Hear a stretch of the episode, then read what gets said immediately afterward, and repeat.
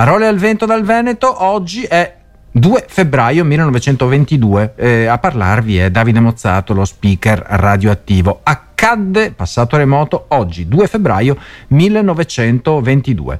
Vediamo se i più acculturati tra di noi, io ho dovuto ricercarlo, non lo sapevo, riconoscono questa frase: non far domande e non sentirai menzogne, perché ad ogni domanda la risposta è zeppa di menzogne. Questo è la chiosa, ma il virgolettato è non far domande e non sentirai menzogne. Riconosciuto il romanzo?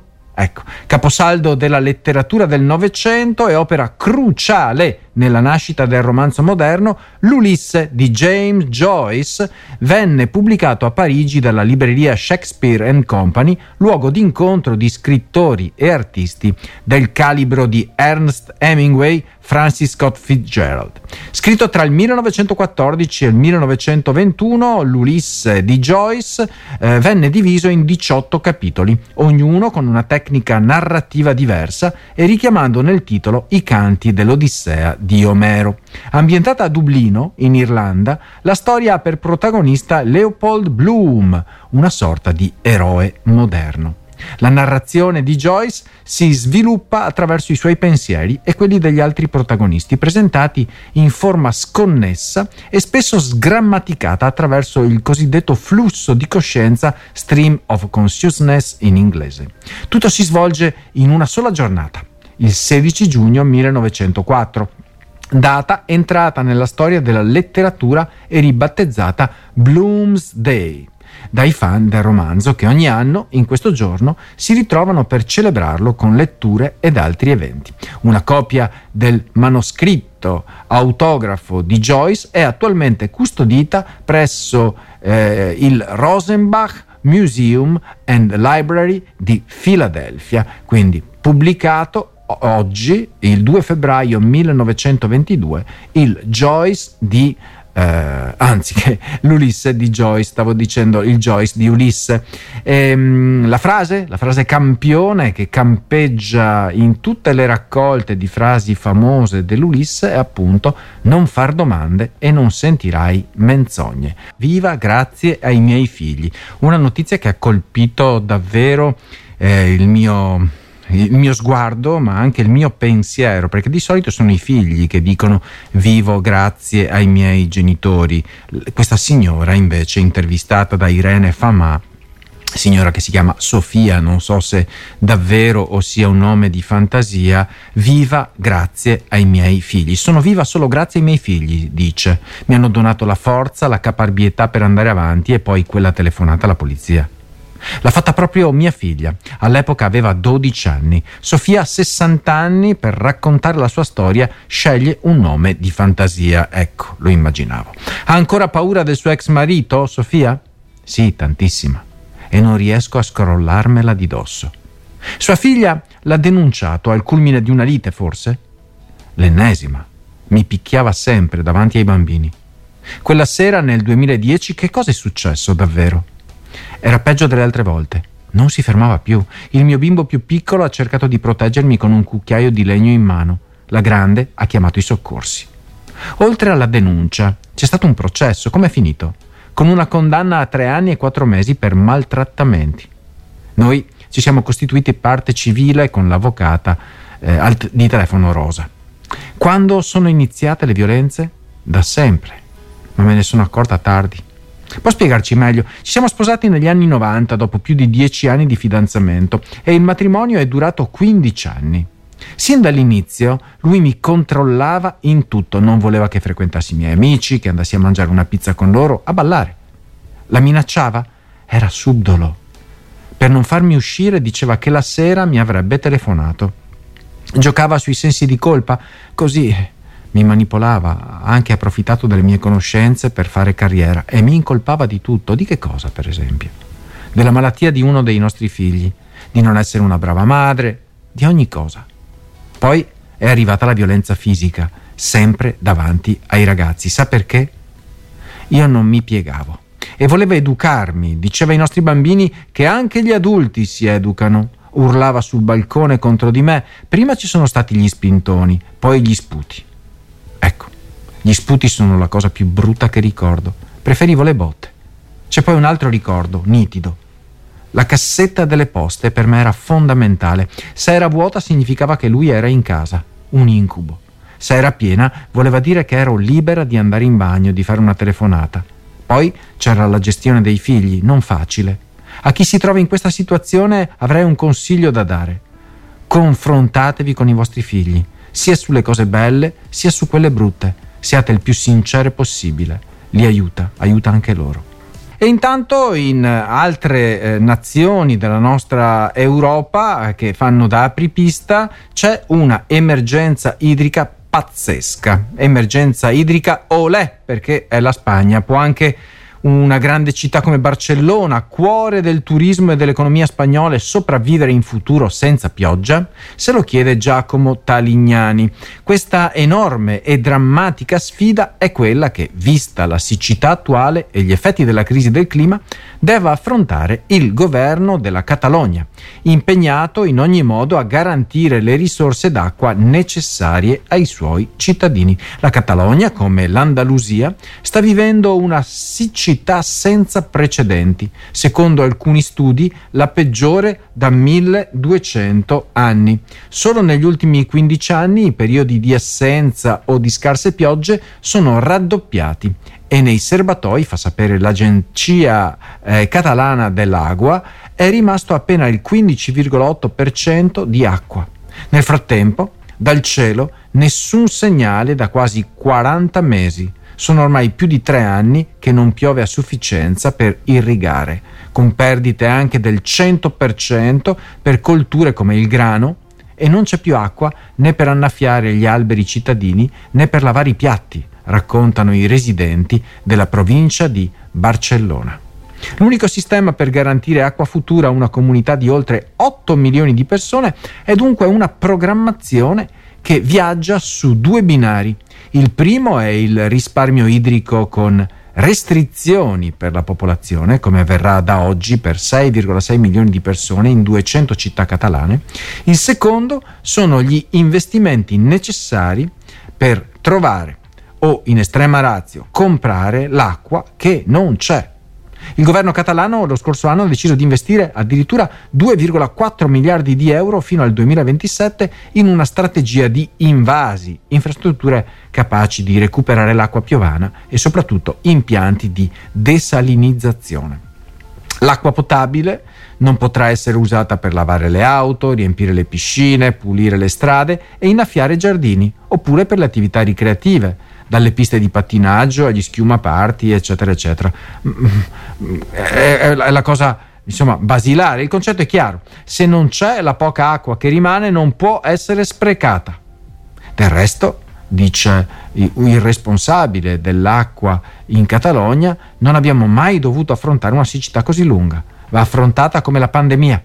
Dobbiamo smettere di pensare che l'acqua sia una risorsa infinita e iniziare a pensare a come riciclare ogni goccia all'infinito. È morto un mostro, se ne fa un altro. È una riflessione di Michele Serra, che tra il serio e il faceto affronta ogni giorno delle tematiche scottanti. Il mostro di Frankenstein esiste, scrive Serra, lo ha creato l'uomo.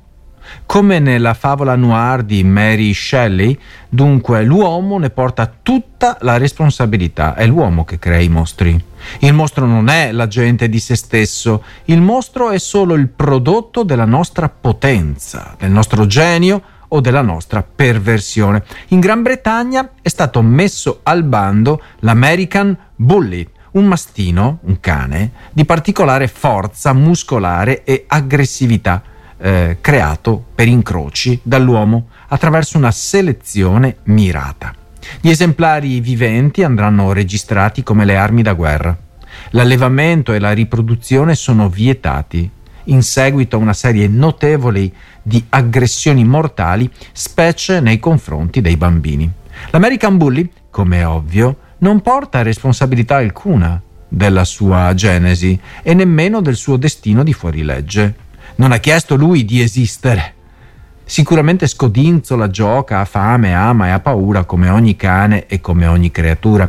Bisognerebbe, se si potesse contare su qualcosa di simile alla giustizia vera, che fossero perseguiti gli umani che lo hanno creato per lucro, per i combattimenti tra cani, grande giro di scommesse, e non scommettono i cani, per sedicente difesa, come orpello per i criminali che adorano i cani aggressivi, o semplicemente per gioco, perché volevano vedere come andava a finire, selezionando cani dalle ganasce di acciaio e dai muscoli da caterpillar.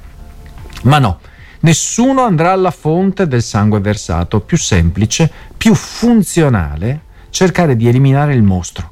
Nel tempo necessario a neutralizzare questo ne avremmo creati almeno altri 100. Un pezzo, secondo me, molto azzeccato. Il mostro lo creiamo noi. E intanto, a proposito di canti, c'è qualcuno che, insomma, grida, urla e picchia. E picchia non ha niente a che fare con l'armonia musicale, ma i suoni ci sono comunque, picchiano un preside, e Massimo Gramellini lascia questa traccia. Ormai non passa settimana, scrive il noto giornalista piemontese, senza che un professore venga aggredito da un genitore. Ma di questo malcostume non importa niente a nessuno. In primis, duole dirlo, all'opinione pubblica. Non vedo dibattiti infiammati sui social, né una reale percezione di cosa sia diventata una comunità che non ha più freni inibitori nel mettere le mani addosso a medici e maestri, le due categorie davanti alle quali la generazione di mio nonno si toglieva il cappello. Non mi interessa neanche sapere la ragione che ha spinto il padre di una bambina della materna di Taranto, richiamato alla pugna dalla moglie, che stava azzuffandosi con un'altra insegnante, ad avventarsi contro il preside Marco Cesario, riducendolo come un boxer dopo un combattimento in 15 riprese. In una società, scrive Massimo Gramellini, non autoritaria, un preside può e deve essere criticato, ma in una società autorevole non si dovrebbe mai varcare con tanta disinvoltura il confine che passa dalla critica alla maleducazione e dalla maleducazione alla violenza. Invece, da quando le regole sono state sostituite dalle suscettibilità, il parente di un ricoverato si sente autorizzato a gonfiare di botte una dottoressa del pronto soccorso solo perché, magari, dopo 12 ore di turno gli ha dato una risposta un po' scortese. E il genitore di uno studente può picchiare un preside senza avvertire l'enormità di questo gesto disgustoso, aggiungo io, al momento che ai suoi occhi chi lavora nella scuola fa un mestiere troppo antiquato e mal pagato per meritarsi un minimo di rispetto. Questa è la storia di questo povero preside Marco Cesario, che è stato picchiato da un genitore di un alunno, non dal suo genitore, ma il genitore di un alunno. Forse a scuola dovrebbe andarci proprio il genitore e non l'alunno. Parole al vento dal Veneto, e ci impegniamo anche noi in questa trasmissione della cultura, grazie alla diffusione dell'amore per la lettura, la diffusione dell'amore per i libri. Mara De Gasperi, con altre 7 donne dell'associazione Amici del Libro a Martignano, ha aperto la biblioteca del Colibrì, con 2 stanze, una per gli adulti e l'altra per i bambini. L'uccello più piccolo del mondo è il colibrì, che riesce a stare in aria in virtù delle sue ali leggere e sottili. Per questo, Maria De Gasperi e altre 7 donne dell'associazione Amici del Libro nel comune di Martignano, ripeto, con un sobborgo alle porte di Trento, hanno scelto quel minuscolo e coloratissimo essere come nome della loro biblioteca, aderente al progetto Beni Comuni, una sorta di piattaforma di collaborazione tra l'amministrazione e i cittadini, volta a rigenerare e a prendersi cura di spazi urbani, compiendo all'interno di questi iniziative che vadano a beneficio della collettività. Mara e le sue amiche dedicano il loro tempo libero, tante di queste sono state insegnanti, alla gestione di questo piccolo spazio composto da 2 stanze, da loro stesse arredate, una per gli adulti e l'altra per i bambini. Siamo autonome, ma godiamo del sostegno del comune di Martignano e di Trento. Non potevamo permettere che la bontà dell'esperienza dei punti di prestito andasse perduta, perciò ci siamo date da fare per creare questo spazio e, come il colibrì, cerchiamo di stare in volo con le nostre forze. Abbiamo 5.000 libri a disposizione dei nostri utenti che, oltre a ricevere consigli di lettura, possono partecipare anche ai gruppi formati allo scopo di leggere i libri insieme, agli incontri tenuti dall'autrice locale Antonia Dal Piazza. Allestiamo anche serate nelle quali sono presenti nuovi libri alla presenza degli scrittori, in modo da diffondere sempre di più il piacere di leggere. La biblioteca del Colibrì ha come obiettivo, cari amici di RVS, quello di raggiungere soprattutto i bambini delle scuole locali, a cominciare dall'asilo nido, per arrivare agli alunni delle primarie e quindi a renderli più vicini alle pagine di carta e di cartone, anziché sfogliare lo smartphone. Collaboriamo tantissimo con le istituzioni scolastiche del posto, organizzando anche tanti laboratori, dice una collaboratrice, aiutati dal servizio civile del comune, perché riteniamo fondamentale attirare tanti bambini, come se fossimo un vivaio di futuri lettori, un vivaio di futuri lettori che va innaffiato e annaffiato con maestria. Perché abbiamo letto questa notizia, perché abbiamo dato questa notizia, perché magari, chi lo sa, anche in comuni diversi rispetto a Martignano, vicino a Trento, altri possono prendere delle iniziative così belle.